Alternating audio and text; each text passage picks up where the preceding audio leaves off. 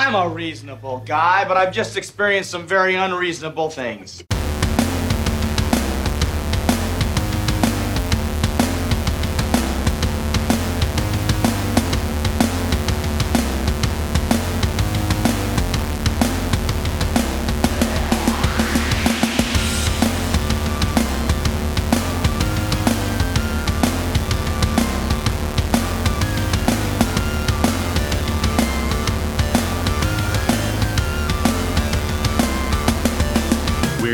To talk about humanoids from the deep.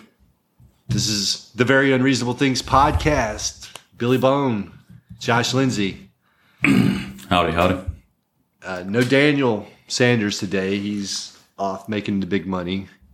Let's uh let's talk about humanoids from the deep though. Released May 16th, 1980, was produced by one Roger Corman. Uh, uncredited producer though, so he wasn't he didn't show up as a name, but he's an uncredited producer.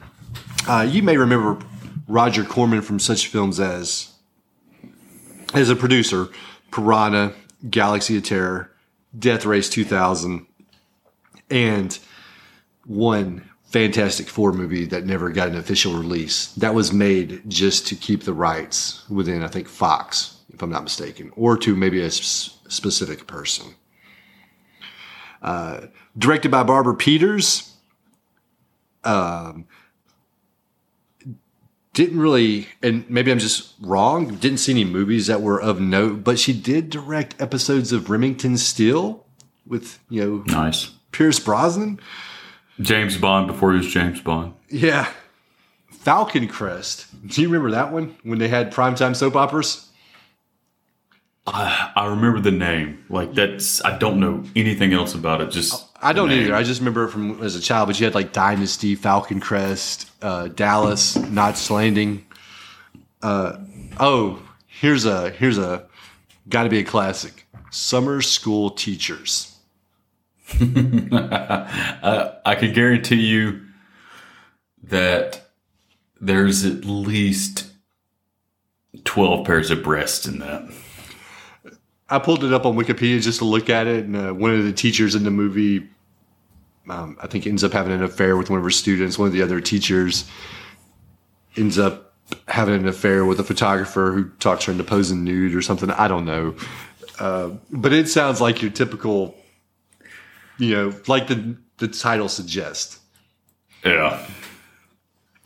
But here we go. Here's the name that people will recognize aside from Roger Corman, you know, and it's gonna be James Horner did the score. Oh my god! When when I saw that, I it, it it blew me away. And I meant to look up James Horner's um filmography because this got- has got to be like the first. I've got some. It is. It's early. It's early in his uh his career, and um, I was like you. Like when I saw the name James Horner, I'm like, wait a minute, let me look this up because this can't be who I'm thinking of. But it was. But yeah, James Horner did Star Trek Two, Wrath of Khan, Cocoon, Aliens, Willow, Avatar. I mean, did some big movies. I mean, you missed the big one what's that? for me. It was Braveheart. That that soundtrack is ah amazing. Braveheart was. A, I liked Braveheart. It was a good movie. And then you got starring Doug McClure. So pulled it up, you know, because I heard the name McClure and I immediately thought Simpsons, right? Troy Yeah, McClure. Troy. Yeah. Yep. Doug McClure was an inspiration. He and I think was it Troy Donahue. But Doug McClure apparently was a fan of The Simpsons also. So when he saw the Troy McClure character, he had asked his daughters, "Is like, wait a minute, are they making fun of me?" And apparently they started calling him Troy McClure behind his uh, back as a joke. But he was on The Virginian, and then you have Ann Turkel, Vic Morrow, and Lynn Schiller uh, released by New World Pictures. Uh, had the runtime at 80 minutes. Showed the box office being 2.5 million, the budget being 2.5 million. And then uh, one little side note I saw was originally the picture was offered to Joe Dante. Yep. Tur- turned it down. you know, he it's I don't know if I had to guess, he's probably pretty tired of working for Roger Corman because he did Piranha. But when because Corman, I guess, I think you had said it. He's a uncredited producer. Mm-hmm. But New World Pictures pops up because I didn't. I think the only thing I knew about this movie was from In Search of Darkness, maybe Yeah. the documentary. I, I forget if it was part one or part two. So I didn't know anything about this movie. And I put it on New World Pictures. And then, as I tend to do after the movie, I go to IMDb and I look up the trivia, which half the time is just fucking bullshit. But I saw Corman, and we'll talk about what Corman added to the film. And then I got to thinking because I didn't. I didn't realize he did Piranha, and I was thinking, is this my first Roger Corman movie I've ever seen, which would be crazy, right? Corman has done so fucking much. But outside of Piranha, I have seen Piranha. Yeah. So this isn't my first, but I think he was. I think it's safe to say more prominent as a producer than a director. I mean, he did do like uh, the House of Usher and uh, uh, the Pit and the Pendulum back in the day as a director, but really started cranking him out as a producer. And you know, he um, he knew his audience. He knew what they wanted, and his movies, you know, like fit filled a very specific spot in the market. Right? he he's a lot like and and maybe they're two totally different guys i'm sure they are um but who's the Troma guy Oh, uh, Lloyd Kaufman. lloyd kaufman i mean i guess they they know their audience you know and you know they stick to a certain game plan Yeah. when it comes to cranking out those movies. But did you know of this movie before you chose it? You chose it because you love this movie.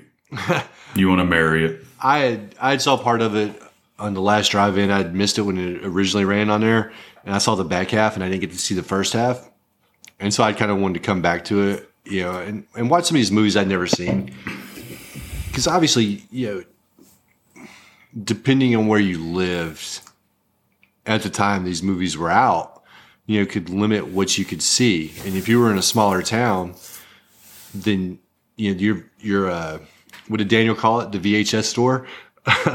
but the uh, the video rental stores they may not have these movies, and you would only have access to the higher profile, maybe direct to video, and then obviously your theatrical releases like your Nightmares, your Friday Thirteenth, things like that, Child's Play. So this is one that I hadn't seen as a child, but was brought to my attention. I was like, well, let me go back and watch it. And I suggested it for me and you to cover. I figured this is one we could cover and Daniel wouldn't be mad at us. Well, I don't know. Maybe if he listens to the podcast and and hears us talk about it, maybe because there, there there's a lot here. Yeah. And he- There's- he, can go back and watch it and then he can do his Daniel notes. And we can just have him like read a couple notes on a different episode. Like, hey, give us some of those Daniel notes on uh, humanoids from the deep. Yeah, we've talked about him doing just a solo episode of just him reading like Andy Kaufman. Be like poetry night with Daniel. Yeah. All right, so yeah, I got a little synopsis. Um, Humanoids from the deep.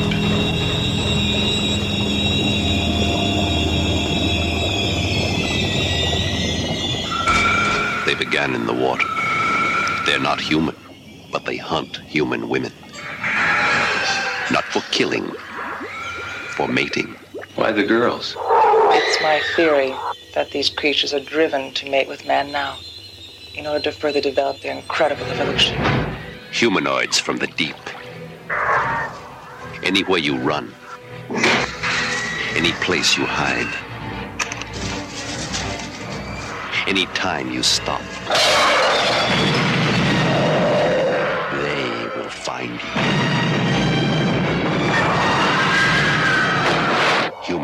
From the deep. humanoids from the deep are otherwise known as monster, are otherwise known as teenage mutant horny frogs, or otherwise known as brazzers, slimy body wet tits. When a fishing village is besieged by thirsty amphibian sea creatures that can walk upright, but live in water, but can also make their home on land, but they do have gills and webbed appendages, but they have zero problems breathing air, but they do love the water, but they prefer to do their fucking on solid ground because interspecies raping just hits different on land. But again, big fan of Aqua 2. And when these creatures from the salmon lagoon get word that big business Cano or Canco, sorry, are about to open a cannery in their sleepy fishing village, these fuck monsters spring into action. And by spring, I mean kinda waddle upright. But again, they love water and land equally. Please don't make them choose a favorite. And these slimy, sex starved, swinging dick seaweed monsters only know two things brutally murder the mating competition and no fatties. And with that, it's up to our four heroes to stop the army of Deshaun Watsons from performing their mating ritual. First, we have Jim Hill, whose only characteristic in this movie that I can tell is that he takes child brides for wives. And then we have Dr. Susan Drake, who can I who I can only assume is a literal giant. And then we have Hank Slattery, and the only thing he hates more than humanoids is minorities. And lastly, we have the Native American Johnny Eagle, played by Anthony Pena. Right book, wrong chapter movie. And when the humanoids crash the town's annual festival, no doubt hoping to turn it into Fuckfest 80, the heroes discover the humanoids' weakness is also that of American school children bullets, and lots of them. That's pretty much it. So, I, I was going to talk about it later, but since it was in your in the the uh, summary there, how about a cannery company being Canco? I mean, it's, it's brilliant. Yeah, it's right on the fucking nose. But then apparently it's not just a cannery though, because they've got scientists and I- I don't know. It's just. And I was. I'm not gonna lie. I didn't exactly know what a cannery was. I I still don't. You might have to explain it to me. I guess it's just uh, I'm assuming they can the fish. They like process it and can it, like canned tuna. I don't know. I'm. I was trying to. So when we first, when the movie first comes on, well, not when it first comes on, but and we'll be talking out of sequence, obviously. But when you you get the little subplot about Canco being like this evil corporation, and I, and before I realized because they don't tell you right off the bat that it's Canco versus the Native Americans. You just think it's like Canco versus some locals that don't want a cannery in their area. And I'm like, well, why would a cannery be a bad thing for fishermen? it can't. It, it it seems like, cannot be like a canning company, though. it seems like that would make it easier for you to like sell your goods directly to the to the person buying them and almost like cut out a middleman, you know, and not have to worry about cost for like delivery and shit like that. And so I was thrown off and I was like, this, this just doesn't make any sense. But then you find out later on that it's, um, they're, they're going against like the Native American, I guess, tribe in the area. And I couldn't, I think the movie takes place in California because they, they talk about a lawyer in mm-hmm. Sacramento. It does. Yeah. Yeah, and it turns out the play, the town is actually a town in California. But when I first saw it come up, you know, I just immediately started thinking of like Pacific Northwest or something like that with like the coats and shit and then the fishing boats. I don't know. I didn't think of California, but yeah, it just I couldn't wrap my head around like why fishermen would be mad about a cannery being there unless they because it's not a large fishing company, right? They're not going out catching their own fish. They're just buying your fish, and that seems like that'd be a good thing. But It- like I said, you find out later on. And look, this, and I don't even know if I have it in my notes. I'll have to scroll down a little bit, but just jumping ahead, this movie's so cheap that the the human bad guy who who who obviously learns his lesson towards the end of the movie. He has a plot to stop. Well, he he follows Johnny Eagle upriver, and Johnny Eagle's supposed to be talking to like the other members of the tribe about getting a mm-hmm. lawyer to stop this. And Vic Morrow's character comes up, Slattery, and he and he's like listening from outside. And this entire movie, the only person, and you hear conversation, this movie's so cheap. The only Native American you see is Johnny Eagle throughout the entire thing. It's, He, he I don't know, it's, He represents the tribe as a whole. oh, yeah, yeah. But well, speaking of uh, Slattery, though, eavesdropping on that conversation, dude, dude rolled up like a fucking ninja. Oh, yeah. This ain't his first time, like, No, peeping Tom. and it was it was like, and he was so quick to go to underhanded means to get what he wanted, and uh, and what was he gaining? Like, because he wasn't with Canco, right? He was just a fisherman himself. Because he had a bigger fishing boat. It looked like. No, I think he was just um, your typical story asshole. Because he was an asshole to everybody. Look, he was a racist, Oh yeah. but even his buddies, he was he, he could barely tolerate them.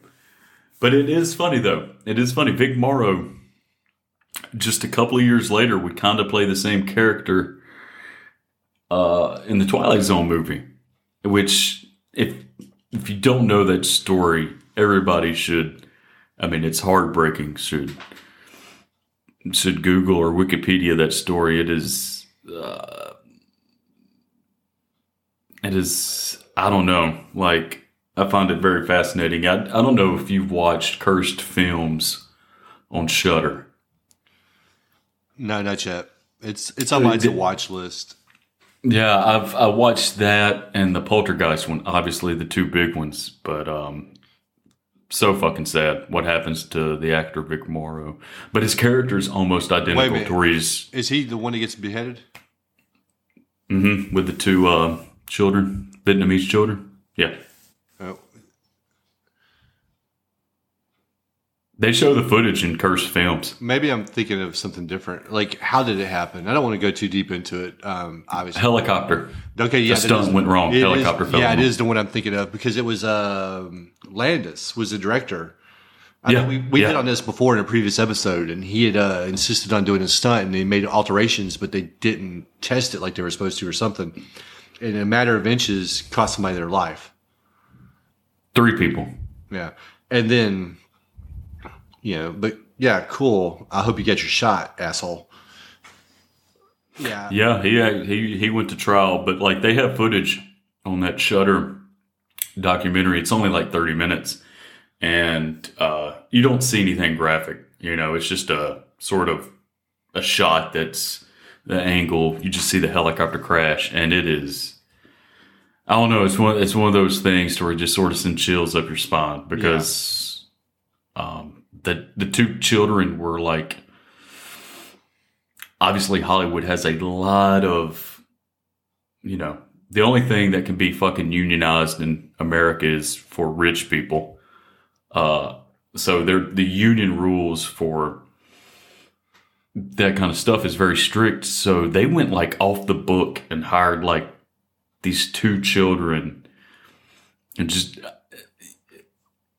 shooting late at night in those dangerous conditions. And and Vic Morrow was nervous about it and just everything that happened. But yeah, his character's almost the same. Like that in Twilight Zone movie, he's like this racist guy, and then he gets thrown into you know, he's like a black man in the South during the lynching era, and then he's thrown into Germany, you know, and he's like this Jewish guy, and then the one that ended it was like he was a Vietnamese guy during Vietnam. And obviously he learns his lesson. And in this movie, same thing kind of really happens at the end, you know? Uh, I guess this movie, uh, it was kind of odd that he survived. It was very, but it's sort of. But then you're like, oh, he's going to be saved, and it's going to be by Johnny Eagle. It's like that's where you're going. But he died, and then the true hero of this movie paid the price and and didn't live, and that was the fucking DJ. Because that dude was committed to his fucking job. He was given the play by play at that festival. He's like, oh my God, they're coming towards us. They're ripping limbs off of people. They're right at me. Ah, they're killing me. Uh, but he was he was quick to to keep Miss Salmon Village in the bikini next to him. He's like, he he wouldn't let her leave, you know, just in case they make it through the night. he did try to protect her though, and but dude, uh, you can only hope for that kind of dedication from somebody. Oh no! I mean, and and just seeing like a DJ, uh, at an event, you know, it just makes me harken back to a a better time Yeah, in the world, America. But yeah, So I'll tell you, like right at the beginning of the movie, something that jumped out to me was the title card. monster. Well, just the way it looked. Yeah, it was called Monster in Europe and somewhere else. They, it was had a different title, and uh, here was humanoids for the humanoids from the deep in the United States. But I'm talking about the way it looked. You know, it had that bright, vibrant color. It was almost like a throwback to old, old. a creature movie. Yeah, Yeah. exactly. Creature flicks. So that was cool. Um, and then, you know, because it's a, it is a B movie and it has a small crew. Those credits roll by pretty quick. Um, Oh yeah, I mean, blink But- and you'll miss them. and you know the movie's only 80 minutes long but they like they do a good job in like that first five minutes though to set up like hey what kind of town is this oh this is a fucking fishing town this is working class people these dudes want to catch their fish drink some beer and then go home and be annoyed by their kids later and be like damn it dad's got to sleep off this hangover you know whatever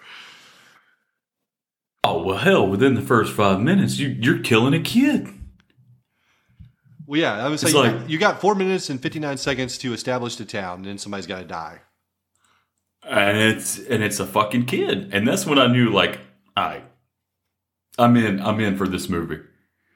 Like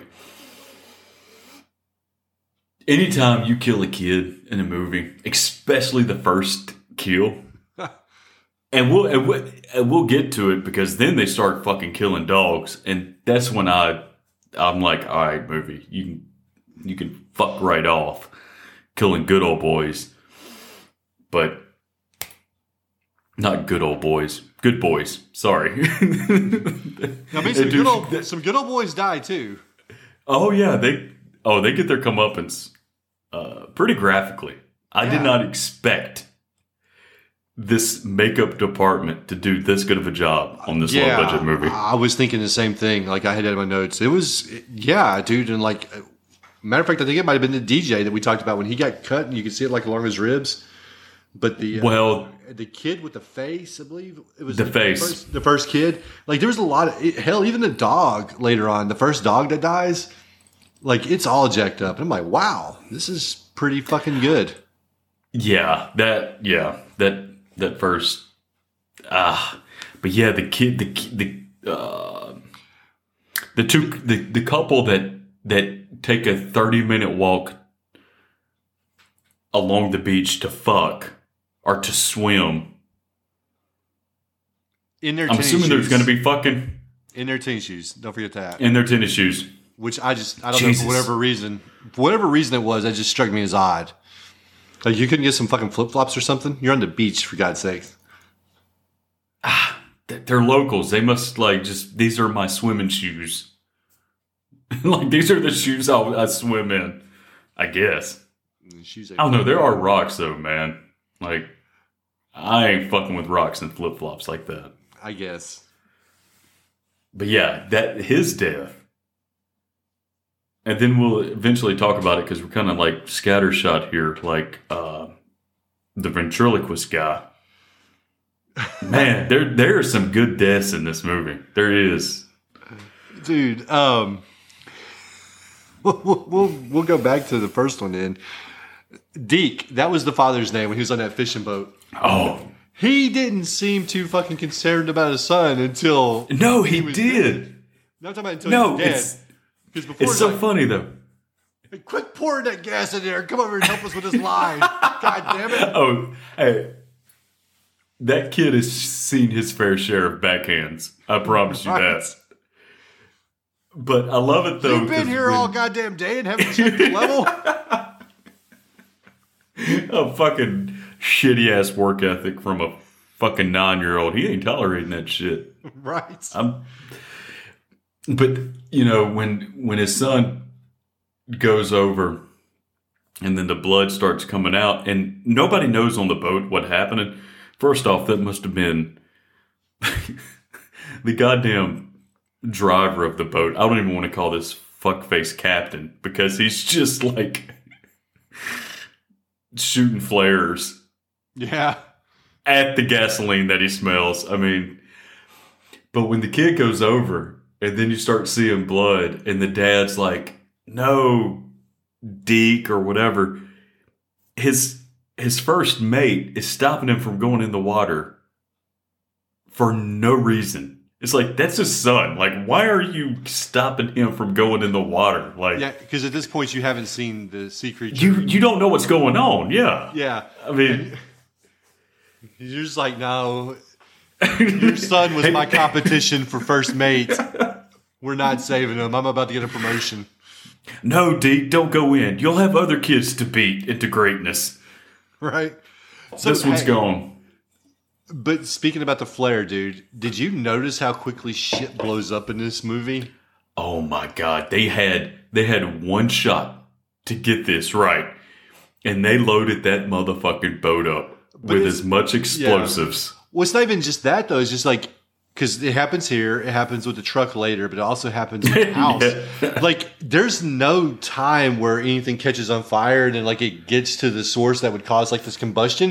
It's just like, oh no, this bottle hit the the cabin, kaboom. Oh, you shot this flare at the boat, kaboom. Like it's instantaneous. Oh, that's what happens when you when you're getting a movie under ninety minutes.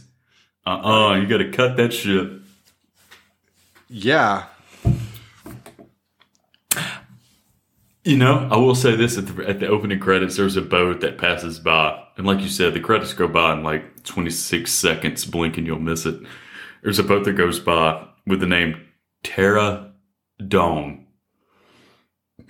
Terra with the like the name Terra, T A R R A. yeah, yeah. I thought that was clever. Instead of Terror Dome, Terra. It's a nice little boat name. Yeah, so the the the fucking boat blew up, you know, like you said, uh, like we were talking about. Uh, the kid bit the dust. The dad was prevented from jumping in to save his child, and it was just like the first eight minutes of the movie. Like, Yeah, it wastes zero time, and that's the last time we see the dad, right? I think, well, that's because he was on the boat and it blew up. Oh, Jesus. it's fucking cheap beer, man.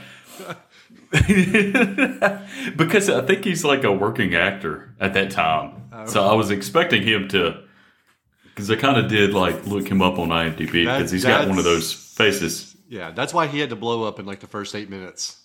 we can't, He's a working actor, and we've got a budget, Jim. We can't. We can't afford the third day. right? Did you did you notice these fishermen and what they look like? They look like proto hipsters. Like makes sense. It's probably Northern California, Yeah, near the you know the the northwest coast. But it's like ah, okay. Like now I get it. Like this is what the hipsters were going for. They had like I don't even know how to describe it. When you think of the early hipster movement, you know, that came out of that was born out of Portland and shit. But, but like the flannel shirts and like the uh, vest and shit. yeah, and the beards. Yeah. And it's just like, oh, these 30 years from now, these guys would be listening to like Animal Collective, you know? right. they they wouldn't have to worry about you know attacking minorities. They would have they would have been in style. Yeah. Yeah. Yeah, so the, I guess the um God, and if and if you compare this to the previous episode too, and you're like, man, y'all beat the shit out of Friday the Thirteenth for the same type of shit. I just want to put this out there. There's a reason, and that's because Sean Cunningham, you know, tried to take a bunch of credit for shit he didn't do, um, and tried to act like all this shit was planned and blah blah blah. This movie knows what it is. This movie knows it's a fucking B movie a, a drive-in movie, a grindhouse movie, whatever you want to call it. Like it knows what it is. It knows that plot is fucking secondary, and deaths and sex appeal are number one. And so you get this flimsy fucking fucking plot about Canco, the evil cannery, which I, I still still doesn't make sense to me, but whatever. And why they got scientists and they're trying to make salmon bigger or more advanced? They're like the six million dollar man. I don't know bigger, faster, stronger. And it's such a like a throwaway plot towards the end. Like, you know, this ain't your first rodeo when you're watching this movie. You know, like Yeah. a corporation enters the fray. They're up to no good because corporations are horrible. And they enter the fray, and then like and it's not till like the last six minutes before you realize like before everything sort of comes together with like why where these humanoids come from? But there's sorry a little bit of echo. Oh, go ahead. no but this again you're you know you're watching this movie and because i didn't know it was corman and i'm thinking it's just like a creature feature, sort of like creature from the Black Lagoon type Yeah. of thing. and then once you see your first pair of titties, it's like, oh, okay. and then you see like other titties and more titties. You're like, oh, okay, I get it now. This is a this is a titty flick almost because Yeah. I mean, we're going to get into it, but these, you know, in, in my synopsis, I touched on it. Jumping, sweet. Hang on. I lost it. It's like, sweet baby Jesus, these mutants are so goddamn horny. Right. They, they just want to fuck. It, it is, and they try to explain that too. It, it's almost like you did. You could have just had been like, "Hey, there's some shit in the ocean we don't fucking understand, and apparently it's mating season, and these fuckers are coming to our salmon festival to, you know, mate with our women." First off, hard pass on the salmon festival. Right. No, thank you. I don't. I don't like salmon. Uh, I don't either. And that shit's everywhere in Sweden, man. yeah. It's fucking. my, my grandmother used to make that shit all the time, and even after my grand my grandfather loved it, and after he passed away, you know, she'd be like, "Oh, I'm going to cook supper. You want something?" I'm like, "What are you making?" She's like, "Salmon." I'm like, "Why?" I no, I don't like salmon. And and and you know, Granddad's gone. Why are we having salmon? I thought you liked salmon. No, I never liked it.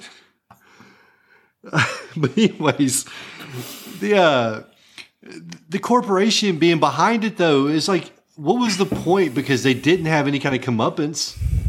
Matter of fact, at the end of the movie, the woman went back to her fucking lab at the company. well, yes and no. We'll get to that.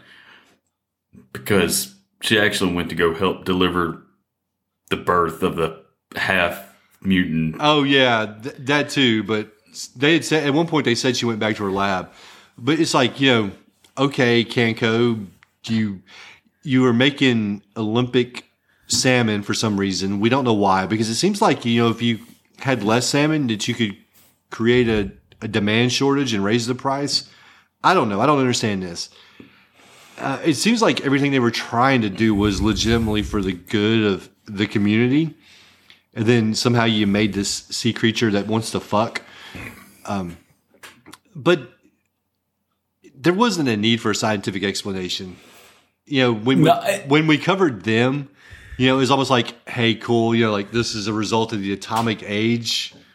But here it's just like this is a result of a canning company trying to make salmon, and somehow they became horny seamen. And you know, and, and to the movie's credit, Ah, I think it knows there? that it's horny seamen.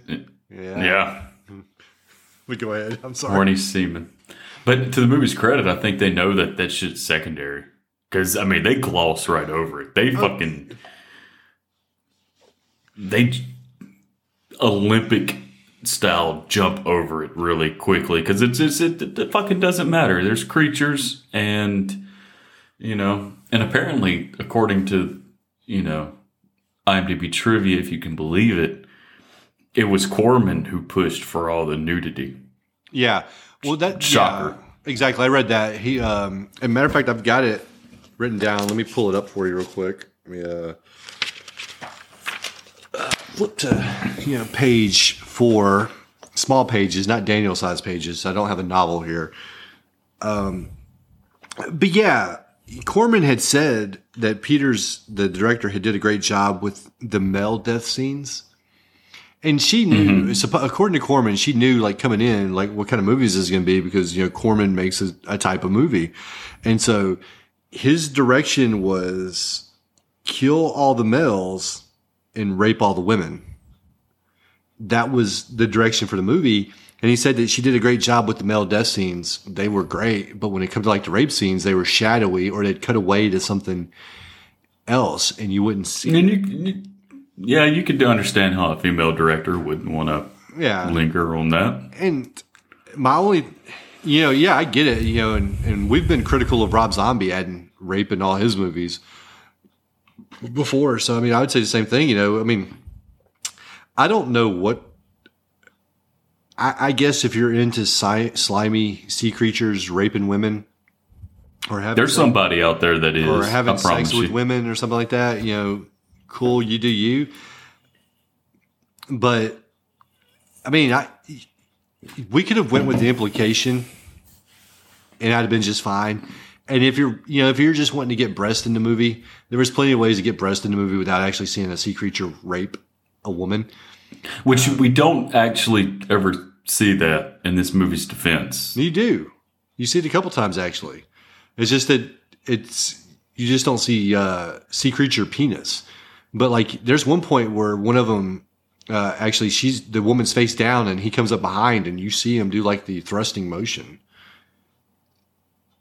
I guess I was too busy like adjusting my boner But uh, notice that. but I guess yo, my only concern about like adding a, aside from the uh, just like some of it we could have did without, but if this stuff was added in to the movie, just think how short this movie would have been if it wasn't added in. Because this shit's already 80 minutes. This would have been like a 75 minute movie. I don't even know if it would have been qualified as a movie at that point. Yeah, I know. Like, Oh, they also changed the title of the movie. The working title of the movie was Beneath the Darkness. And so when Corman, because Corman had another director add that stuff in that we were talking about, like the rape scenes, the extra gore, the extra nudity. Um, I didn't get the name of the director, but he, um, oh my God. Fuck, I had the name of the movie he went on to work on, and I can't remember what it was. But, anyways, he edited it in for him but they didn't tell obviously Peeters and they didn't tell uh, the actress Turkel that this stuff was being added in, and they asked to have their names removed from the movie once it was added in, and they refused. And so, and then they changed the title from Beneath the Darkness to Humanoids from the Deep, which I guess Beneath the Darkness is a name for a better movie. yeah, I don't know if we would have covered that movie if it was Yeah. titled that. Humanoids from the Deep is the name of a B movie, so that does in that case it, it was a good change. It fits, but yeah, I just I thought it was the movie's already short, and I'm just like, man, how short is this? And this is with you know I complained about the uh, the cannery subplot earlier, but if that wasn't in there, how long does this movie end up being? Because it's fucking flying by and it's brisk. Oh, this, this this movie again, like we talked about, like once it starts, man, and it's quick, it just goes. And yeah, you cut all that shit out, man. You're looking at like a YouTube clip video, Right? Honestly, because they, because this is a B horror movie. So of course they introduce characters just to be killed off, and uh, there's no added character to any movie. You know, like the main guy outside of Slattery, outside of Vic Morrow, who I guess Morrow, who who was established actor, obviously took this movie for what little paycheck he got, but the main character has no development, Oh no, he's zero. He's just fucking there. He He's just there. They're Yeah, it's like you said, uh, Morrow, or you know, he has the biggest arc in the movie, and and has the most development from you know cartoon supervillain to. And I don't even know that he becomes accepting of Johnny Eagle. maybe not, maybe not. You know, he- he like, we just assumed that. Yeah, he still looks kind of disgusted. But to, to his credit, though, he did try to save that girl. I mean, so it's not like he's just Yeah. a total shitbag. Uh, he just, for whatever reason, doesn't like Native Americans. And it's not like He he had a specific word that he called Johnny Eagle. I don't even remember what it was. I'm, you know, I'm just trying to figure out that what he had. What did he have against Johnny Eagle, man? Because apparently Johnny Eagle lived downriver in a fucking cabin away from town. Who was he bothering? it, he, he was just your your your very stereotypical uh, racist, you know. Yeah. Uh, they- again, like like you said, like he's given an arc, but it's it's a moot point because you don't even know anything about Slattery either, really. Besides, he he fucking loves Conco. He Yeah. loves them. Canco. Canco. I mean, that's I, I get the reason why you, you think that it's a, a canning operation. Well, because they call it they call it a cannery. That's why I think it's a canning operation. I honestly thought it was like a fish hatchery of some sort. well, I feel like they would have called it a hatchery if it was a hatchery. But a cannery is that what you call something that cans stuff? I don't know. Anyway, the boring ass lead of this movie has a brother who you could tell they cast, and you don't even know it's his brother till the God. very fucking end. I hope you fucking say And it. he- I hope, I hope you're about to say what I was th- wrote down. I hope you're about to fucking say it. Say it. Oh, he's the great value Mark Hamill. Like Yes, yes. they, he looks like fucking Luke Skywalker on the moisture he farm. does. And this was like 1980, so like Star Wars is in the zeitgeist, and you could tell like because this guy he brings nothing to fucking absolute zero to his screen presence, but he looks like Mark Hamill. He looks like a again like a it, Mark Hamill that you order off Wish, you know. Yes. Oh man, I'm glad you fucking said that because I had that wrote down too. I'm, oh, where's that shit at? Yeah, Tommy looks like Luke Skywalker. I just made a quick note of it because, like that one scene where you see his fucking hair kind of feathered out. oh, dude, it's He should have been fucking standing out there with his knee propped out, looking at the twin suns setting over Tatooine. well, if that was in the budget, I'm sure they would have done that. They couldn't afford the suns. No, he would just be looking out like at the fucking one sun. But well, I don't know if that's accurate either because I don't know if you noticed this. But when they go to blow up Johnny Eagle's uh, cabin or shack or base of operations, You talking about with the greatest Molotov cocktail ever in the history of man? Yeah, exactly. But it's fucking pitch black when Eagle and uh, the main character and, and uh, discount Mark Hamill are fucking talking.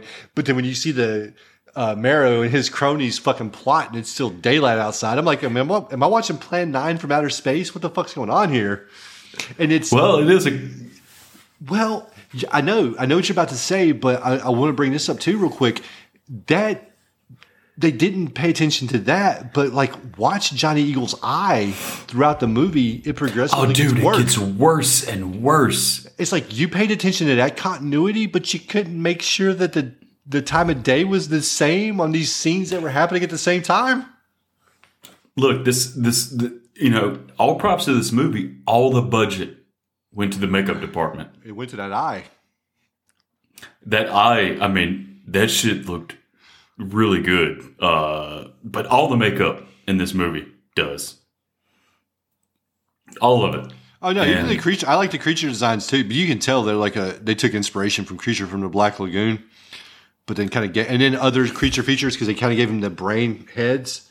Yeah. But you know, you have like the the the hands are kind of similar, but then you have like these these big brains, almost looking like a space invader type thing. I mean, if, you'd have just thrown some John Holmes dicks on them, Oh, I'm sure they were packing. They just didn't show them. couldn't afford it. No, yeah. Thirteen inches—that's a I- tough load. Well, at, in 1980, like America wasn't ready to see like dicks on screen, you know, like we are now. I was just throwing out some Boogie Nights references there. Oh, I know, I know. But That's, Yeah, who, that's who they needed in this fucking movie. I obviously know he wasn't operating at that time, but I'm just saying, John C. Reilly in this movie, he has the fucking hairstyle to fit it. He would have fit in with those dudes. can we talk about the scientist? Yeah, that Well, wait, wait, wait. I do want to say salmon? this. Yeah, I do want to say this Salmon before we. I don't even know. I say salmon. I do too, but I feel like we're pro- it's probably just our you know Mississippi Upbringing. southern dialect. Yeah. Other people in the country are probably like, "It's salmon, you sons of bitches." Well, thankfully, they probably don't listen to this podcast to correct us. there's a there's a scene earlier in the movie when Vic Morrow and his I want to say his cronies. I guess that's his. I mean, his cronies. They're unloading beer for like. This town is nothing but old people, but they like to throw down Oh yeah. and they have like this town hall meeting with this same band who plays at the festival. And these and, and Vic Morrow and his buddies are unloading 48 cases of beer for this town hall meeting to introduce Canco. And Vic Morrow steps out of his truck, and I'm telling you, this is the highlight of the movie for me. He's got like this red coffee mug that red coffee mug is you is its only purpose for Vic Morrow in this scene is to be used as a beer huggy for his beer. he's got his beer in this coffee mug and he's taking sips of the beer holding the coffee mug and I'm like fuck yes that's amazing Oh yeah, the, the people in this movie were all about fucking drinking. I, I thought that too. When I first saw that, I was like, because I knew there was a festival at the end of the movie. Because like I said, I caught the back half on the last drive-in. I was like, well, are we already at that point? And then it turns out it's just a fucking meeting, so they can have a brawl out back. And I'll get to the brawl in a second, but I want to say something else though. So when they go to this fucking meeting, I guess that everybody goes to. Um, I don't know what town does that. Um, I these people apparently are very interested in town politics. That even the young people are coming. But did you notice that uh, when the the two that you know would later on be trying to fuck on the beach, and you know she gets pregnant and has the uh, hybrid creature, they have to ride in the back of that truck that has a camper shell on it, which Yeah. means they, that they're not even sitting up. That means they have to lay down in this fucking ride as it's going down. Probably, I'm assuming bumpy ass roads. Oh yeah, and this couple is so hilarious. Like the boyfriend, like again, nobody's given development. His only character arc is that he loves to fucking scare his girlfriend. Yeah. That's it. That's it. He just loves to scare her. And right before this scene, like, you know, we see her like brushing her hair in the bathroom.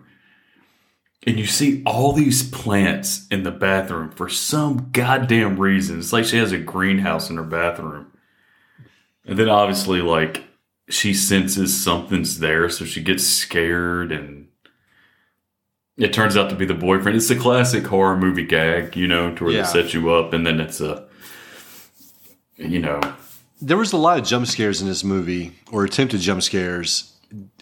And I guess in this case, they didn't really fit the tone of the movie. no, and It's like, why? And- I, I guess you just have them there for, because I'm assuming just for that experience, I guess, like when you're watching this at the drive in or something like that, you know. I don't know. It just, they didn't seem to fit with like the tone of the movie. It's not, this isn't the type of movie that would have jump scares. At least in my opinion. no, no, and again, it's um, it's one of these movies that, you know, it's a basic plot. The director's probably doing what she can with what she's given. The town was called Noyo. Yeah, I think so. Yeah. Yeah. Celebrating 75 years of salmon, salmon, whichever way you say it. Salmon. Yeah. 75 years. I mean, like this, and it seems like this is the the biggest thing going on in this town every year. Oh, this is the only thing that's going on in this town. How, I guess, how do you celebrate 75 years of salmon? Salmon, salmon. Um, is, did you just not fish it the year before? I don't know. It seems odd. I guess you celebrate it with a a birthday party Well, I, I guess my thing is, is like, how do you or know when? festival. How do you know when it started? I guess is my question. Because at least like the Super Bowl, we know that the Super Bowl, the first Super Bowl was played on this date. But how do you know when the first salmon salmon? Maybe every year is the seventy fifth. Like they just say fuck it. Yeah, Because look, because it's a tourist attraction. in all fairness, this is the oldest town I've ever seen in my life. Who the fuck is driving in from hundreds of miles away for a salmon, salmon, whatever festival? I guess people with fuck all to do with their lives. Eh, You're in California too, so Well, like Northern California, I'm assuming. But, but California, so there's still like a beach or something you could go to, right? Instead of salmon, salmon, whatever fest, seventy five. I don't know. I'd go to that. I mean, if you have like a good old bluegrass band and Well, they did fucking, humanoids that might fucking penetrate my girlfriend, and yeah, that sounds fun. they did pull out that banjo, Oh, they love that banjo in this movie. dude. There's like five different shots of it. And I like how he's like, "Hey, can we play something more upbeat?" And they're like, "Hey, we're not feeling it." He's like, "Well, look, we got people that come in from hundreds of miles away. They're not here to hear this sad sea shanty. Play something more upbeat, damn it." And they're like, fuck you. You hired us. You know the score. Every year we have this conversation. Right? And like, did you notice when they introduced uh, the president at like the town hall party of the millennium, 150 years of salmon? Yeah. They introduced like the president, and then they introduced the president of the company's special assistant. And then it like you're expecting it to be look, this is the movie, I get it. You're expecting it to be like, oh, it's gonna be a beautiful blonde. And it's like this four foot seven guy with like uh I can only describe it as in the shape of a pompadour but it's curly and it's thinning. Dude. But when, when I heard special assistant, I'm like, oh, there's a, a C subplot here to where they're lovers. This movie, had, Special assistant. this movie hadn't got time for a C subplot. It's barely got time for the A plot. And you're talking No, about I know. No, I get, I get it. Uh, Well, I'm writing I'm writing a spec script on like the town that that's going on before this happens. And then what's so funny because I, I alluded to it in my synopsis. Uh, yeah, the scientist being like a literal giant because it's so funny because like you see her later they're slow dancing to slow bluegrass i i guess that's what you can do when you live in Noyo but she literally is towering over this motherfucker she's towering over everybody in this like fishing village. It's so funny because when the hero of the movie comes up to her, he does this little like he stands on his tippy toes. Did you notice that? no, I didn't. Just so he can see how tall she is. And I had to look her up. I had to look her up on IMDb. I forget the actress's name. Uh, I had to look up her height. She's six foot. I mean, she's she's tall for Yeah, you know. Even the hero of our movie is like, check this shit out. Look how tall she is. Hey, so since you brought it up, and I didn't actually make note of this, it just it just come to me. You know, I think I just hit the arm of my chair and made extra noise. But it just come to me while I was sitting here. You know, every now and then I have a thought without having to like put effort into it. But how odd was it? I guess, especially in a movie like this, where the whole driving force is gore and nudity, that the main character is married with a child that you hardly fucking see. It doesn't really come into play until the very end of the movie. But then he's partnered up with another female protagonist and they not fuck. Yeah, that was odd. It was also odd that his wife was 30 years his junior. Yeah, that too. I okay, so it wasn't just me. Oh, I put it in my in my synopsis. Like he takes child brides for wives Yeah. because she is every bit of 22 and he is he's a strong i mean the actor died early but he's a he's like 48 Yeah, okay. Okay, so yeah, like I said, it wasn't just me. I thought the same thing and I was like, uh, maybe you know, but I feel like I'm horrible at telling how old people are by looking at them.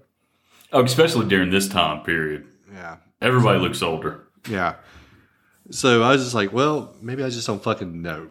But yeah, I just thought it was weird that you have this these two protagonists in in a regular fucking, especially like in a B movie. They would have hooked up. There would have been a love scene at some point. You know, and it didn't happen here. In a movie full, No. of, full of titties and death. and i have to assume that it's only because like Corman's like 80 minutes in and out like Mm, Yeah. because they they don't even they don't even like sort of come together until like the the back half of the third act too you know You know, when I was watching this, I had to pause at one point, and I was like, to oh. adjust your boner When I paused the movie, and I come back to it, and I started it up. I'm like, oh, this movie's like seventy percent done already. like shit. Like I feel like we haven't even really developed a fucking plot, and we're about to oh and we're about to uh, swing into the final act here. But wait go ahead. go ahead sorry go ahead No, no, you said what you were going to say because what I'm about to say is about to go down a different path. no i was gonna say we haven't developed a plot from the movie called humanoids from the deep Yeah, um, I- That's- you are correct. That is on me. that's fucking assuming- tragic Yeah. yeah My bad. No, what I was gonna say is like, but even like the the hero character, and I think his name was Jim, unless that was his brother. I don't know. Um, who can be bothered to remember names? But he wasn't. It wasn't exactly virtuous himself. I don't know if you noticed this, but when Johnny Eagle gets into the fight with the people out back, he kind of sits there and he watched Johnny Eagle get his ass whooped for a little bit before he finally decides to jump in. And like, and it's not like it's like he's watching them when they're fighting one on one, and he's like, okay, this is cool. It's like no, when the one guy grabs him and holds his arms back, he watches Johnny Eagle take like three or four shots before he's like, I guess I'll fucking help out. But he did. He did help out. But Well, if he would have jumped in sooner, Johnny Eagle's eye might not have been fucked up the entire movie. I know, right? But it's funny though because like later on in the movie, him and Johnny Eagle are talking, and you find out he's for the cannery. Mm-hmm. Yeah. Like you thought this entire time, like he's on Johnny Eagle's side, but no, he's You know what though? I will say this, uh, and you know we don't we don't talk about politics or anything like that in this uh, podcast, and we're not going to. But I will just drop this little tidbit here. It's nice to see that people have differing opinions and still fucking get along. yeah. Again, uh, we've been ruined the past six years. Like I think there was, I mean, there was a time in America when you could have that, and now it's so polarizing and choose a side. But On Yeah. everything, it's on everything. That's the- Everything. everything. That's what sucks. It's like, oh, you like pepperoni pizza? Fuck you. What do you got against sausage? like, whoa! I didn't realize it was that serious. I mean, they're still pigs, right? It's different parts, you motherfucker. right? Uh, but yeah, fuck Jim. He let Johnny Eagles get his ass whooped. Was it Johnny Eagle or Johnny Eagles? I, I didn't quite catch it. Eagles? That'd be funny though. Johnny Eagles, Hey, what's better than one eagle? A whole fucking flock. two of Eagles. That's exactly. You know what? I will give this movie credit. Johnny Eagles a pretty fucking cool name. that is. That's better than whatever fucking name the main character had. Jim. It's Jim. Jim plain as a fucking cardboard box. Ah, it might be Smith. Nah, it's not Smith. No, you, know what? You know what? Fuck Jim. Okay, he let Johnny Eagle or Johnny Eagles, whichever one, get his ass whooped. Uh, and then his big plan at the end of the movie is to pour gas into the fucking water at the pier. And I don't know what that did. I mean, did you know? I don't know what that did. You know who actually affected some change though? It was John Eagle, man. He was out there sharpshooting. He was Oh, yeah. sniping people with that 30 30 or 30 6 or whatever the fuck it was. He was going to town. Jim, during the whole course of this final act, is on the boat with his non love interest, pouring gasoline into the water to catch it on fire for God knows what hap- what reason. I don't know. Did they boil up like some shrimp? Yeah, it, you you could tell this this movie's low budget when um, you see Jim and scientist lady pouring gasoline all over the water, and then they cut back to the water. It's like these four pitiful like little fires going on. Like it's they've been spending the entire time trying to like put gasoline in the water to to kill the uh the sex fiends. Didn't it boil in like four spots also? No, it was uh, yeah, it was that, that was it. It was just four little little campfires in the water. Well, I thought it was yeah, it was like the, the fires and then like like a couple spots where it was bubbling to be like, oh, hey, it's getting hot. I must have been adjusting my boner again. I missed that. Yeah. That's why I was confused as to what effect this uh this play had on the fight against the humanoids from the deep. Yeah, Because like just get out of the water. You've already shown that you can breathe on land. You don't have to be boiled.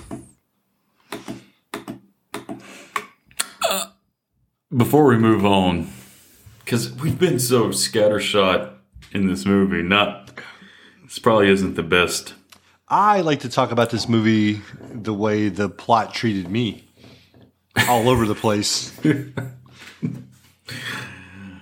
Well, I am talking right now with a boner, so I'm treating this movie how the movie treated me. But uh I love like the couple who decided to set up a tent on the beach. We just meet them, and you know I'll say this about That's the same couple that was in the back of the truck. no, no, no, no. Different couple. Because I love because as you'll see when we get Are through you this, Yeah. Yeah. Well hear me out. Hear me out first. Okay. Okay. Um one thing that I'll always give horror movies and you'll notice this as we go through this um retrospective retrospective of the big four is that a lot of these movies will introduce characters, Nightmare less so, uh, just to kill them off. So when you give something to these characters to make them unique, I'm all for it. Because if they're going to be cannon fodder, that's fine. I have no fucking problem with you introducing a character to fucking kill them off in three minutes. Hey, that's what I signed up for. But if you add a little special spice to it, even if it is a couple who are about to fuck in a tent on a beach and the dude is a ventriloquist, I'm all for that. Because that is just so bananas. And you know what? He was a pretty good ventriloquist too. He was. And yeah, He was pretty fucking good. I know, yeah, I know which couple you're talking about. You're, you're right. I was wrong. Um, it was the second couple on the beach. Yeah, he was fucking great. Like he's wasting his talents in Noyo or Noyo. Uh, you know what?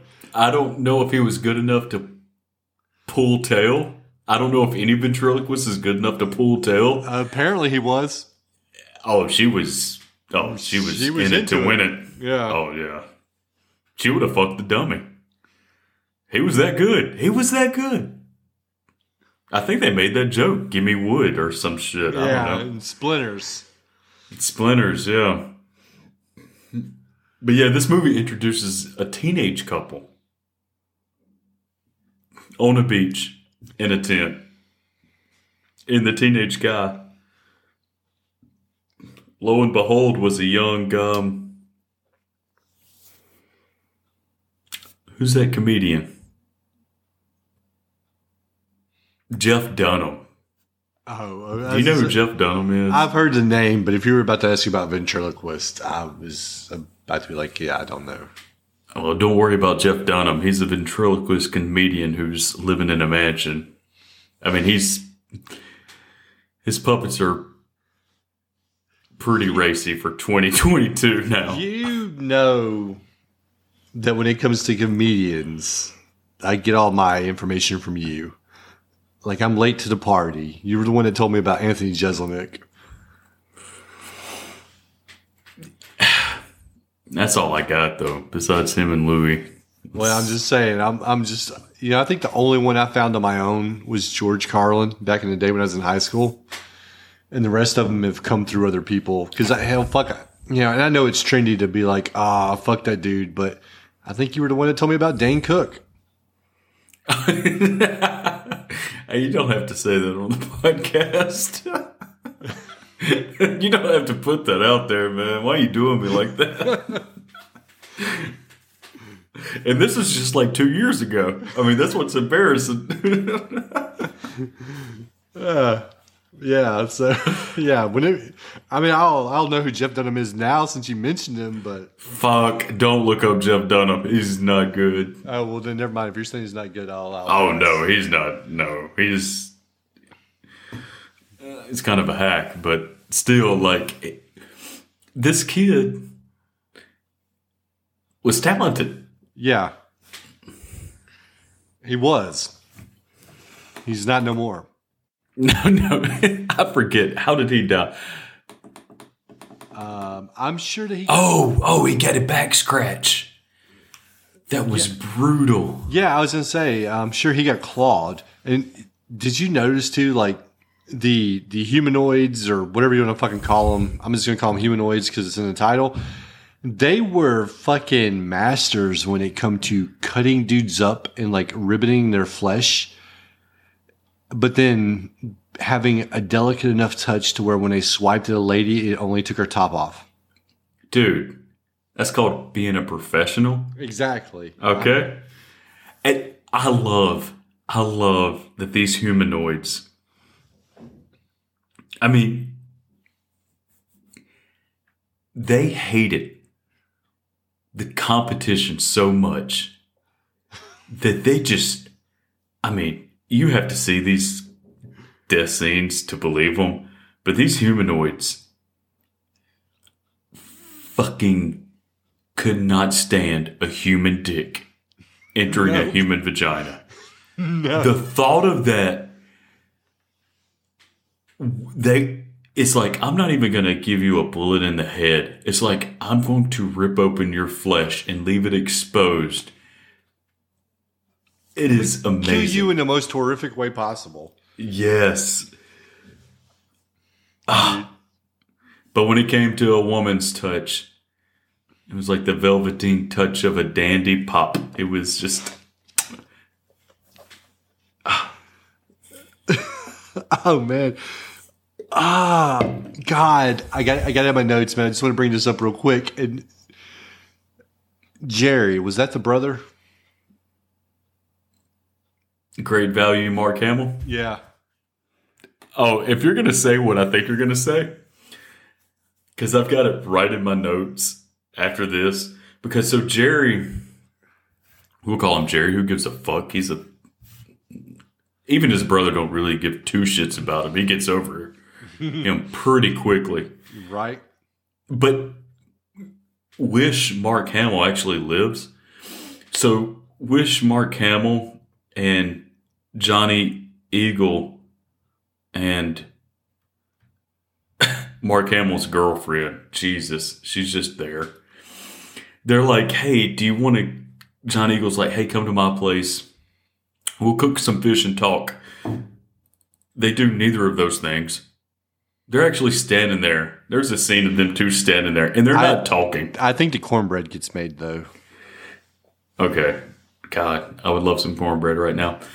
But when they're going to Johnny Eagle to have a good time, drink beer, talk, and fry fish, and they do none of those things. Fried fish is Great value. Mark Hamill. They hear a sound of a boat of Vic Morrow and his crew coming, which sort of kicks off into the third act. And great value, Mark Hamill's like, What's that sound? And it's like, You fucking idiot. It's on the water and there's a motor. Are you, you goddamn moron. That is He's like, what's that sound? what the fuck could it be? What That's the not- fuck? Yeah, you're right. I, I forgot about that, but that's not what I was going to say, though. I was actually going to point out the fact that he was wearing those blue jean cutoffs. Again, I was trusting my boner. I don't. Yeah, and the, it just made me think of my fucking dad back in because my dad used to he used to do like construction work, right? And and that was how he'd get his tan for the summer. You know, when he was doing like uh, you know building these chicken houses out in Mississippi, out in rural Mississippi, because that's what fucking Mississippi has is chicken houses. And these dudes would build these fucking chicken houses, and my dad would wear these cutoff shorts. We called them nut cutters because they were so far up. You know, it was right there by the ball sack. And I just I saw those fucking shorts. And I just immediately thought of my dad and just like being traumatized as a teenager. Because there was one summer where I went out there and I, before college where I helped him because I wanted to. Uh, we were going on a trip, and I wanted to have some money to go on this trip. So I was like, "Well, hey, I'll go work with you guys." And my dad goes out there in these little fucking short shorts, you know, working or whatever. And I asked him about it one time, and he said something about that's what the ladies wanted to see. They wanted to see his nuts hanging out the bottom of the shorts or something. I don't know. But just imagine your fucking dad wearing shorts that looked like they belonged on a fucking stripper or something. you know, who wants to see that shit? It was horrible. That that's funny, and I respect your dad. I've never met him, but uh, and I'll I'll not name names. And I didn't witness this per se, but there was a f- friend who um whose dad also wore cut off shorts that were very high, and he would wear a bandana like Axl Rose. so already you're like batting a thousand with that, right? Yeah.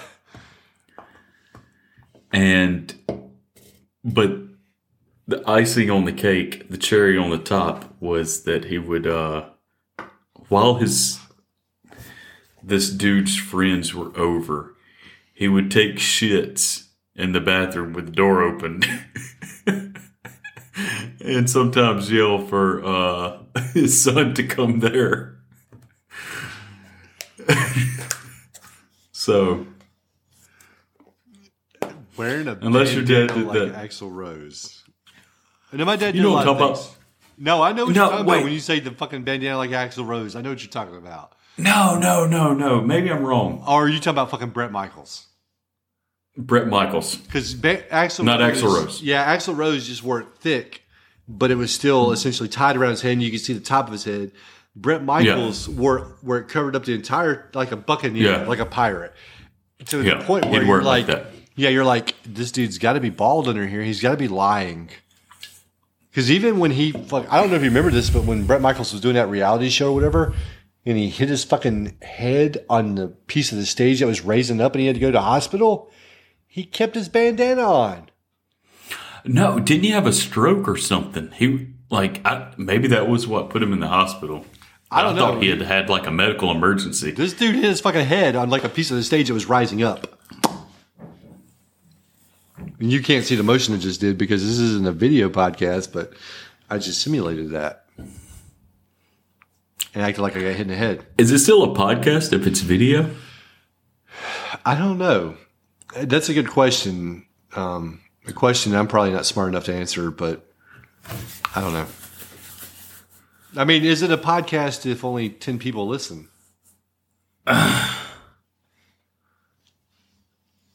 Yes. Okay. Then we keep our street cred. Because you know, I mean, you don't know how many times I've ran into like the Van Buren boys out in the street, and Dude, if you don't know that if you don't know this their sign, then you fucked. or you know, have your own podcast. I mean, you're fucked. Like, yo, We should have a follow up podcast called the Van Buren Boys. And we cover Seinfeld. oh my god, that would just fucking do it like episode by episode in order. Yeah. Speaking of Skip the first season. no. We're a thorough Thorough. podcast. But speaking of Seinfeld, I love it because when um, Slattery Vic Morrow's racist character is going to go blow up the only minority in town entire house and kill him to smithereens. They're sitting on the boat. And Was this uh, when it was daytime? yeah. Well, it was alternating. And, and one of the guys probably has doubts.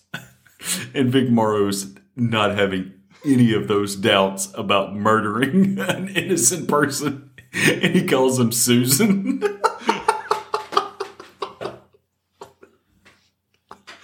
Did you catch that? No, I He straight up called this dude Susan. He's like, "Hey, chill the fuck out, Susan," or or don't be a pussy, Susan. And I'm like, Oh man, the uh, the '80s were a different time. dude, that's so funny. It's so. Funny. It's and apparently just fucking casually murdering a minority in the '80s is like fucking no problem. and this is still 1980, to where the minority is gonna brush that aside, that attempted murder, and save your ass later. Yeah, he could have just let that dude fucking be. I would death. have. Yeah, really. I would have. You just blew up my fucking house. You tried to kill me. Yeah, Fuck you know, it's cool that you saved this girl, but yeah, I don't have a place to live, you asshole. And the cornbread is fucking gone. And she can't make no more because that she was in a fucking truck that blew up as soon as it hit a slight bump. Oh, ah, her her getaway is is so funny too because like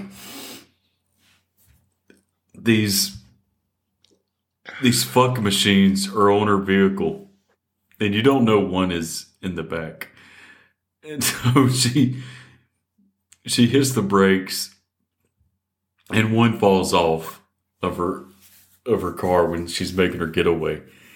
and she just stops. like she there is a humanoid horny sea creature that just wants to see her tits and just and just rub one out. and he's on the ground and she takes like movie time six seconds to just like relax. Real time, it's probably like she was there for like 20 minutes just not moving the vehicle. Just, Yeah. and obviously, like, there's one in the back, obviously, like Michael Myers from Halloween 4, and she goes off a bridge because that's what you do in movies. And it explodes, of course, immediately on impact. Exactly. Like this, like this truck was made of gasoline. Well, everything in this movie is made of gasoline. The water's made of gasoline. I mean, you, fought, No, you saw it. no, the water's not made of gasoline. Four small spots in the water are made of gasoline. and and the way I don't know because you see her earlier sketching. She was sketching something. I think it was a boat. And it had to be a boat because that's all these people do in this fucking town is is catch fish and celebrate salmon, salmon, whatever. But they kind of position her as being a little more prominent, and then she just blows the fuck up. The the brother, the brother, you know, you feel like he's gonna have a part in the movie, and then he just ends up in the hospital, and that's it. And No, and it's The like wife- a throwaway line. The wife and the kid are positioned at the beginning of the movie to have a little, but they don't come into play until like the last five minutes, and it, it's almost like what for? Well, I can tell you what for. It said this movie's eighty minutes instead of seventy-five minutes. Still fun, but I'm just saying it's a like there's some head scratchers. No, very much so. But you know, anybody listening to this podcast, like, I hope, I hope they've seen, they've watched this movie because we've been so all over the place with this movie, all over the fucking place. Like it's gonna make zero sense unless you see it. And I guess Well, we've never claimed to cover movies chronologically, like in order of events. We do that sometimes, sometimes we don't. Just whichever mood hits us.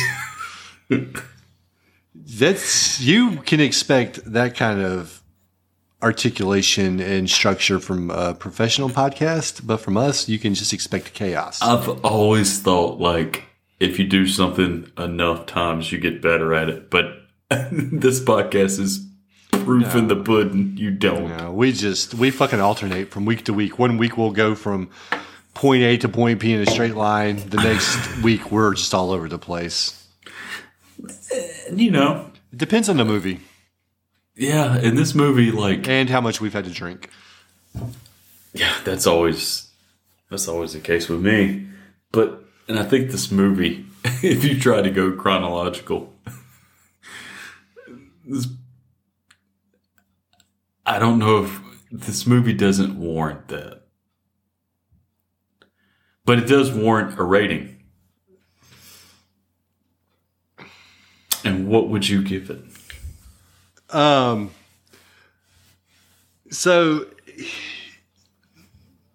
I'm gonna try to be fair, and I'm gonna rate this like I would rate any other movie in the context of like all movies being rated against each other, right? And in that broader spectrum, I'd say two stars. And you're probably gonna be like, well, that's what you gave Friday the Thirteenth, and you sound like you like this more than you did Friday the Thirteenth. And yes, that is true. All that's true. I enjoyed this movie. It was fun. Uh, it was off the rails. Uh, it didn't make any fucking sense at times.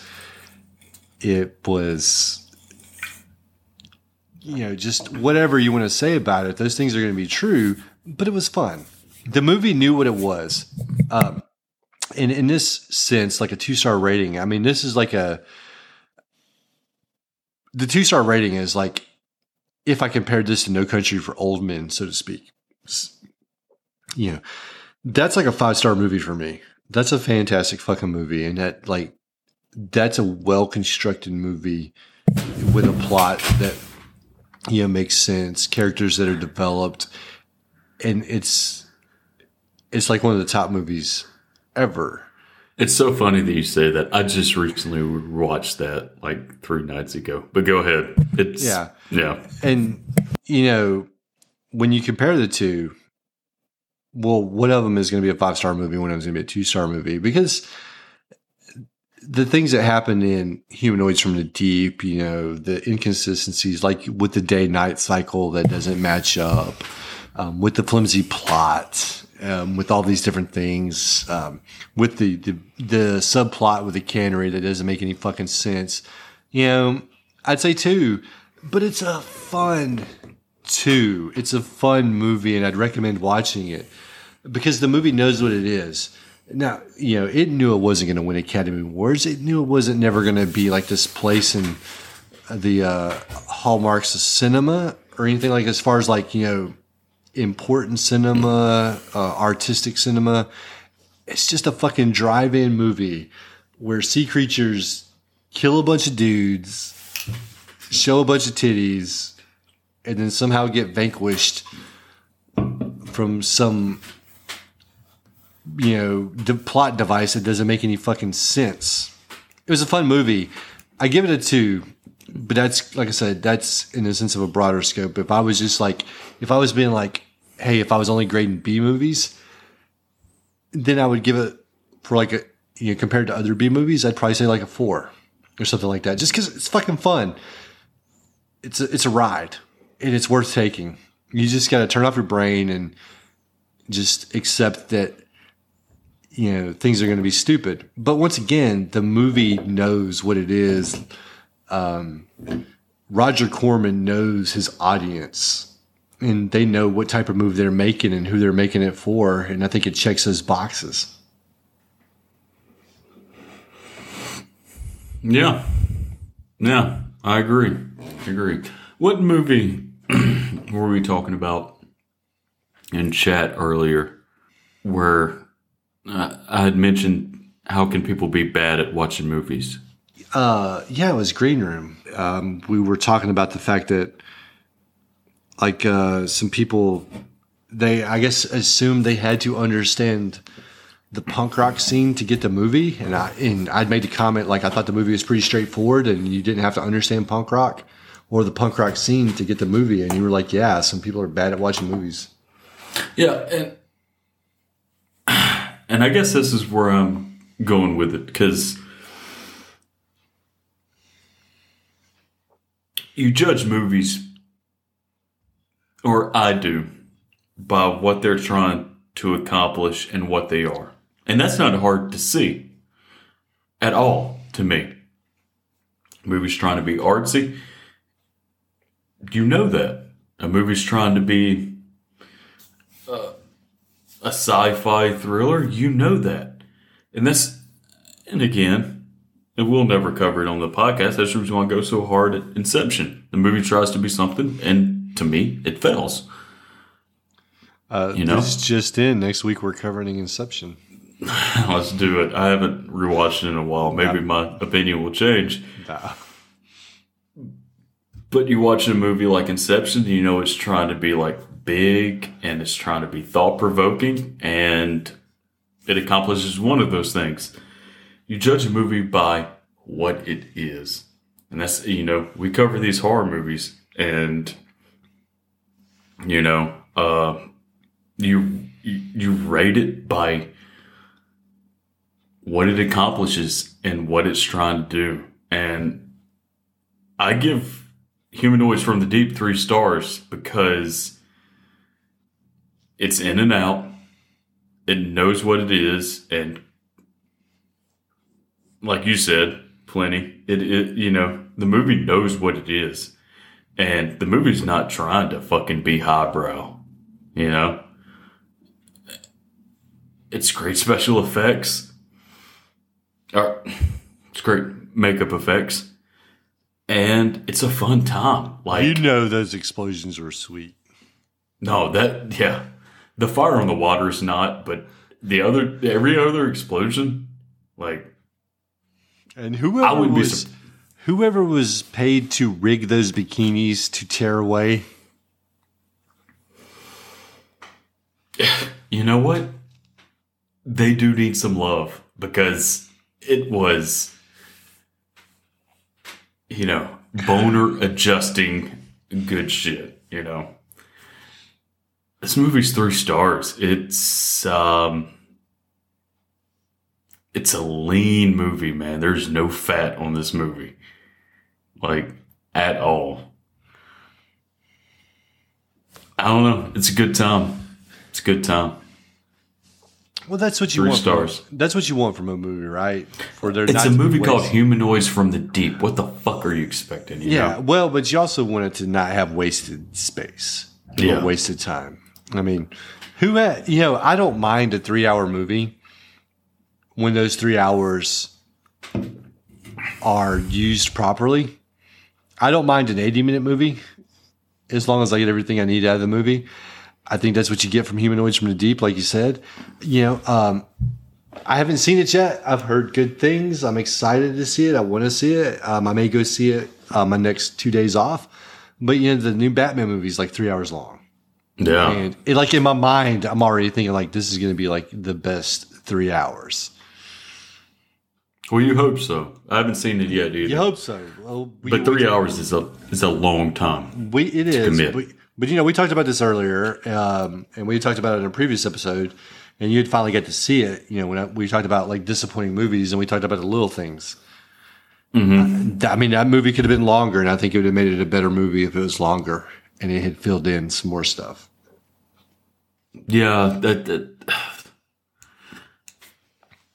I hate that you brought that up because you don't want to end a podcast on like because yeah, there's some things that are are left on the table with that movie. Yeah, I'm just saying, like Very much so. long movies are good, short movies are good. You just have to make sure that you hit the right spot. As a filmmaker, like just you don't make a 3-hour movie because you can make a 3-hour movie, make a 3-hour movie because it's what the movie needs. And don't make a 80-minute movie because you can make an 80-minute movie, make an 80-minute movie because that's what that movie needs. And that's what Humanoids from the Deep needed was 80 minutes. No, it. You know, I'm I'm a broken record here. The movie set out to accomplish what it wanted to accomplish. You know, it's it's a Roger Corman movie, I guess. Again, like I, don't- Yeah. It I can't recall any Corman movies I've seen, but if this is a Corman movie, then yeah, it's it's surface level entertainment. And Exactly. there's nothing wrong with that. it's something it's something you can watch on like a Saturday afternoon. You know, With the family, ex- yeah. it's pretty wholesome fun. Yeah. Yeah, I mean, yeah. I mean, there's nothing like a good old uh, underwater sea creature rape uh, movie, but to bring the family together. But no, yeah, it's like like you said, you know, it's it's something you can watch, you can enjoy. You don't have to think too hard about it. You can just turn off your mind for a minute, uh, enjoy the movie, and move on. I would have, you know, Barbara Peeters did a great job. I would have loved to see Joe Dante's version, though. I. That would have been interesting. But that's neither here nor there. Yeah. Yeah, at some point we have to talk about Joe Dante too, because I don't think we've covered any like Joe Dante. Oh, we have. We definitely haven't. And I know which movie you're talking about specifically. I mean, Go ahead and tell him. I know it. oh, I mean, since you know so much, what is it? It's the Burbs. Goddamn right it is. Love the Burbs. Uh, but I like I love Gremlins too, or Gremlins. And I want to say Gremlins two to make it sound like I'm talking about part two, which I like part two also. But yes, fucking love the Burbs. I I like Piranha. I like Gremlins. I like Gremlins too. I love the Burbs. You know, Yeah. we and we can talk about any of those movies. It's just like we've we've talked about some John Carpenter, we've talked about some Wes Craven, we've we've uh, talked about some Tobe Hooper. we talked about some Sean S. Cunningham, just and we, the yeah, legends. and we just for whatever reason we haven't circled back around to Joe Dante, and it seems like we should. yeah, I mean, we should probably cover The Howling. We could do that too, because we I haven't we haven't covered werewolves, At all. Which I don't think we've covered mean- vampires either. But I mean, I think we've established we're not a good podcast. we just we just do things. this episode is prime example of this podcast. It is Yeah, that's right. Join us next time when we do more stuff. half-ass. that, that may or may not make sense or be worth your time who knows You know, if this if if we had a Patreon and this was a Patreon exclusive, we would actually have to pay people. that's right it'd be the reverse patreon Yeah, we'd have to pay people to listen to this shit. here's five dollars take two hours out of your time and listen to this ah, please This is not a good a use of anybody's time. Listening to this shit. Ah. But uh uh, so yeah, it sounds like we're both in agreement. This, despite the fact that I only gave it two stars and you gave it three, I think we both would recommend Humanoids from the Deep. Oh, hot, yeah. And I feel like I have to. I feel like I have to defend my two stars and the fact that I'm also saying watch the movie and recommend it. It's I mean, I don't get your logic. it's uh yeah well you know it's a logic that only works in my head, but it's a it's a two star recommend. And once again, it's it's just when I use a broader scale to judge everything. Uh, but yeah, uh, definitely Well, let me ask you this. sure. because this is a, a, a episode we've covered before, or a movie. Which, not that you recommend, which one do you like more, Shocker or Humanoids from the Deep? Um, I would probably say because what did I give Shocker? I think I gave it like two stars, also, or two and a half. It was low, and I like Shocker. If you gave it two and a half, then I what are we doing? I don't know. I may I may have gave it two. I can look at it real quick and tell you. Let me pull up the old Letterboxd. I don't even know if I rated Shocker on mine. Well, you should have.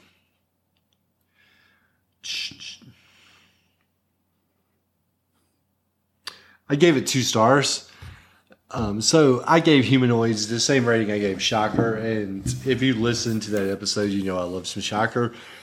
The answer would be, in this case, Shocker, though. Um, and it's probably because I saw Shocker first. I saw it when I was young, nostalgia, that sort of thing. Because, yeah.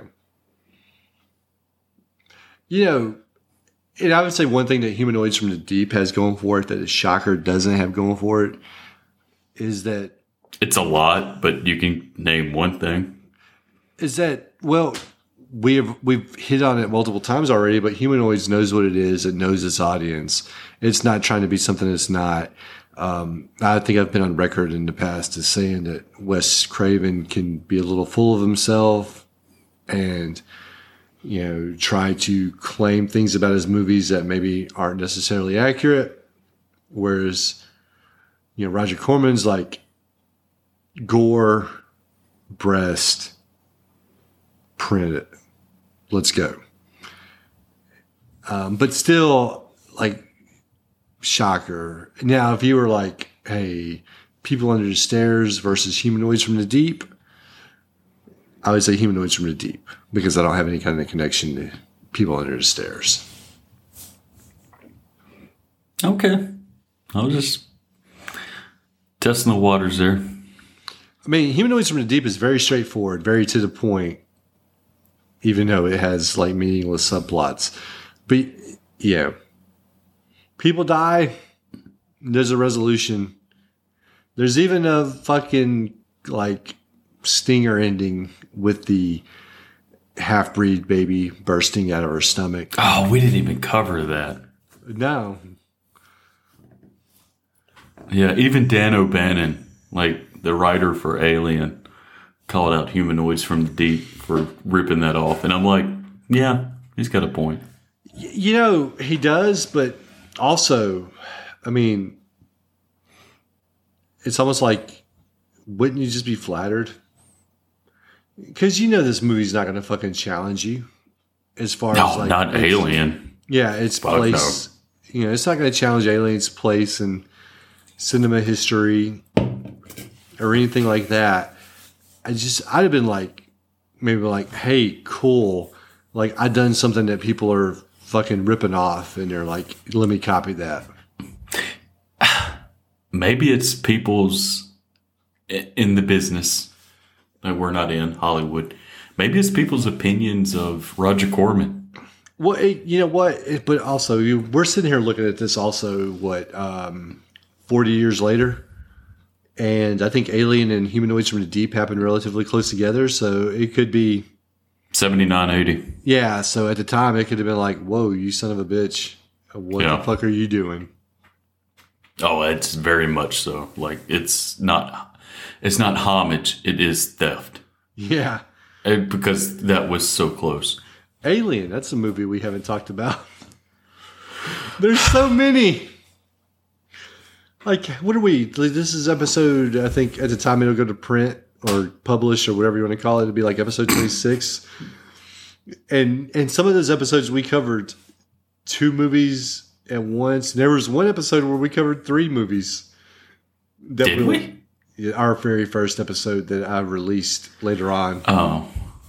Yeah, we covered Nightmare one, two, and three. That we shouldn't even count that. That was just a, But still, a we dry run.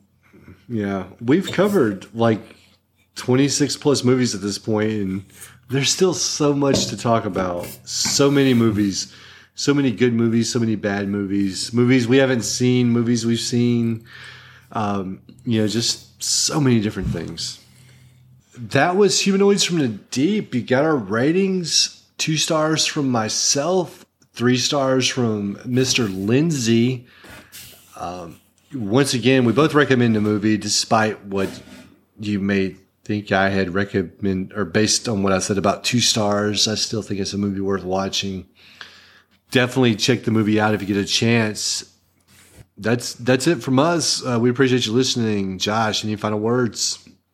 Yeah, I just want to say uh, goodbye to to the listener, and you know, I have the thought of your dad's cut off jean shorts in my head tonight as I go to sleep, and that's Well, not a bad thought. just That uh, tan line, well, and just know that when those pockets hang down below where they were cut off, it's like fifty percent of the pocket showing. I mean, they're nut cutters. even better. Copy. All right, guys. Uh, appreciate it. Thank you for listening. Goodbye.